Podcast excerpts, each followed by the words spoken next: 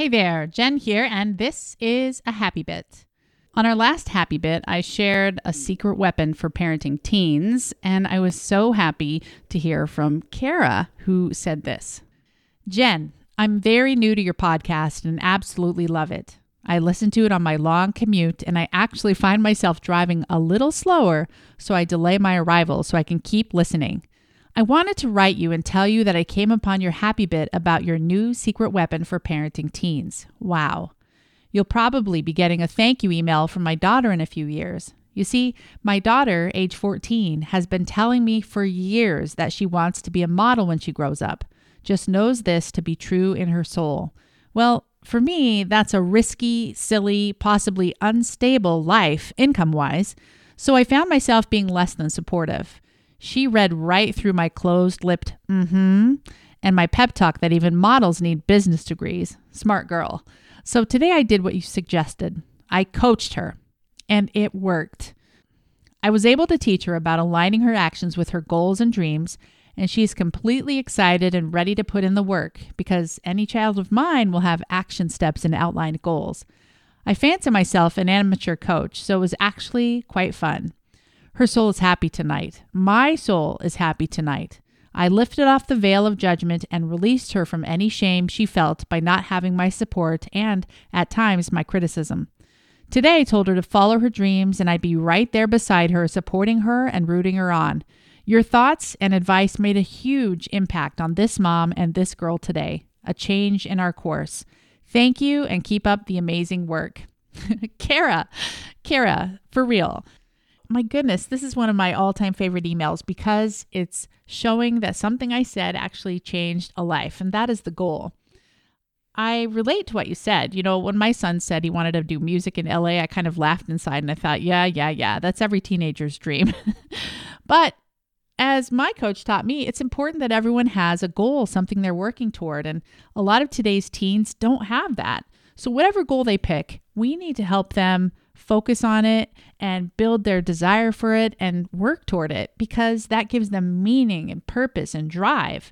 And that's much better than the alternative when teenagers have no motivation. So I love, love, love that this helped Kara. I can't wait to hear about your daughter being a famous model someday. And even if she's not, I'm glad it's helping your parent child interactions, which is so, so important at this age. Thank you for writing that. For today's happy bit, I wanted to give you a quick tip of a new morning routine strategy I've been trying. Many of you tell me that you try to have a morning routine, but the minute you fail, you quit. And that perfectionism can really get in the way. So instead of having a rigid morning routine structure, just write down a list of things you want to try, including maybe vision journaling, be a freaking dime work from episode 91 with Jill Payne um, your exercise, meditation, scripture, prayer, journaling, taking your vitamins, going on a walk, whatever that is. Having a list of those things, and then grab a blank journal and make it your morning routine journal and simply write down the things you were able to get to. Notice, though, at the end of the day, you come back to your journal and track your energy, track how your mood was that day, and you'll start to see correlations and connections between what you did in the morning and what your mood looked like and what your energy looked like all day and how you got along with people. And it will start to motivate you to stay consistent with those morning things that work for you. Maybe for you, you realize that a walk really correlates with a better mood all day. Maybe that sunshine in your eyes is so important, or that time in nature.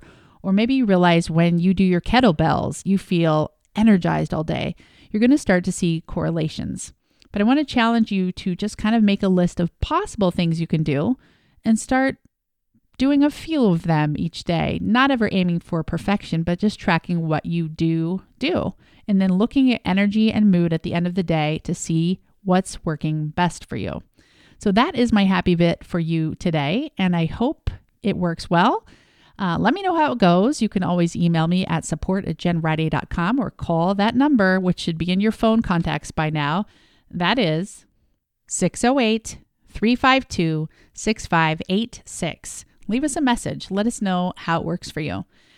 Also, I love when you leave reviews for the show because they help us to grow and to have more visibility on iTunes. So, to leave us a review, simply go to jenriday.com forward slash review and we'll give you instructions. Or if you think you know your way around iTunes pretty well, you can just go to jenriday.com forward slash iTunes.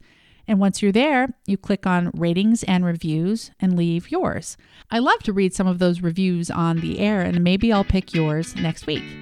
Thank you so much for listening. Make it a phenomenal weekend, and I will see you on Monday when I'm talking with Joanna Penn. Thanks for listening to the Vibrant the Happy Women podcast at creator you were born to be. www.jenriday.com. See you next time. Take care.